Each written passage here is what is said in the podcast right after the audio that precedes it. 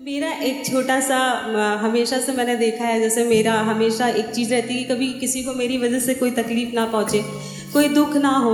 और जो अभी की जो दुनिया है उसके हिसाब से लोग बहुत तेज हैं। तो कभी कभी मन करता है उनके साथ बेईमानी कर लो।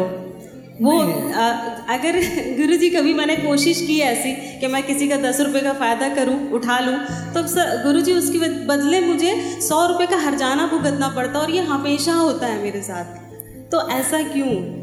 एक अध्यात्म विज्ञान क्या बताता है? चार प्रकार के पाप पुण्य के फल आते हैं जीवन में। एक आदमी गलत काम करता है सारा दिन, फिर भी पैसा है, बंगला है, गाड़ी है, मज़ा करता है। तो ये पापानुबंधी पुण्य, पाप बाँध रहा है, पुण्य भुगत रहा है।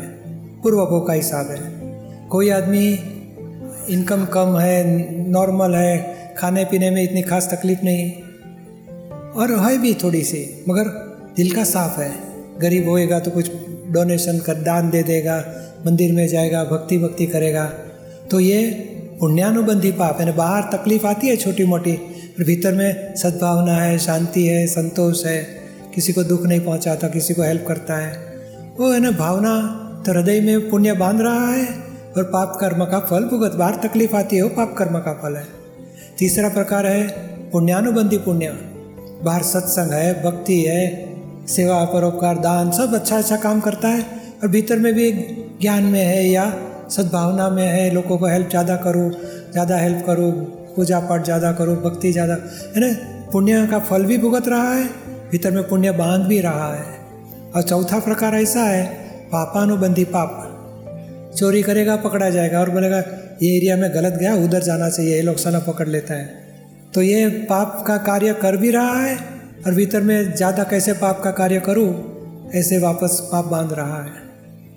तो पापानुबंधी, यानी जो आप बोलते हैं कि अच्छे आदमी को बाहर तकलीफ़, घर्षण बहुत आता है तो अच्छा आदमी भीतर में अच्छा है अच्छा ही रखता है तो पुण्य बांधेगा।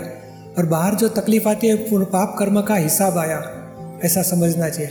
लोग क्या करते हैं? भीतर की बात समझ में नहीं आती उसको।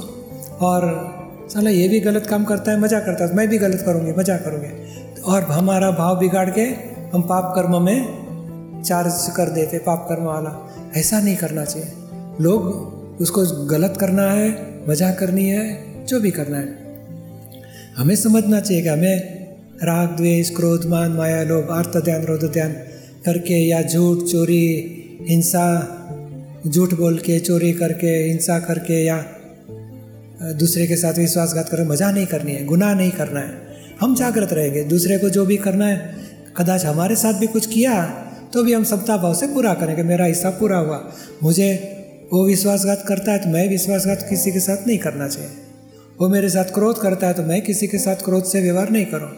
ऐसी जागृति रखे, हमारा व्यवहार किसी को दुख न पहुँचे, और हम सिप साइड वाले रास्ते पे चलते रहे।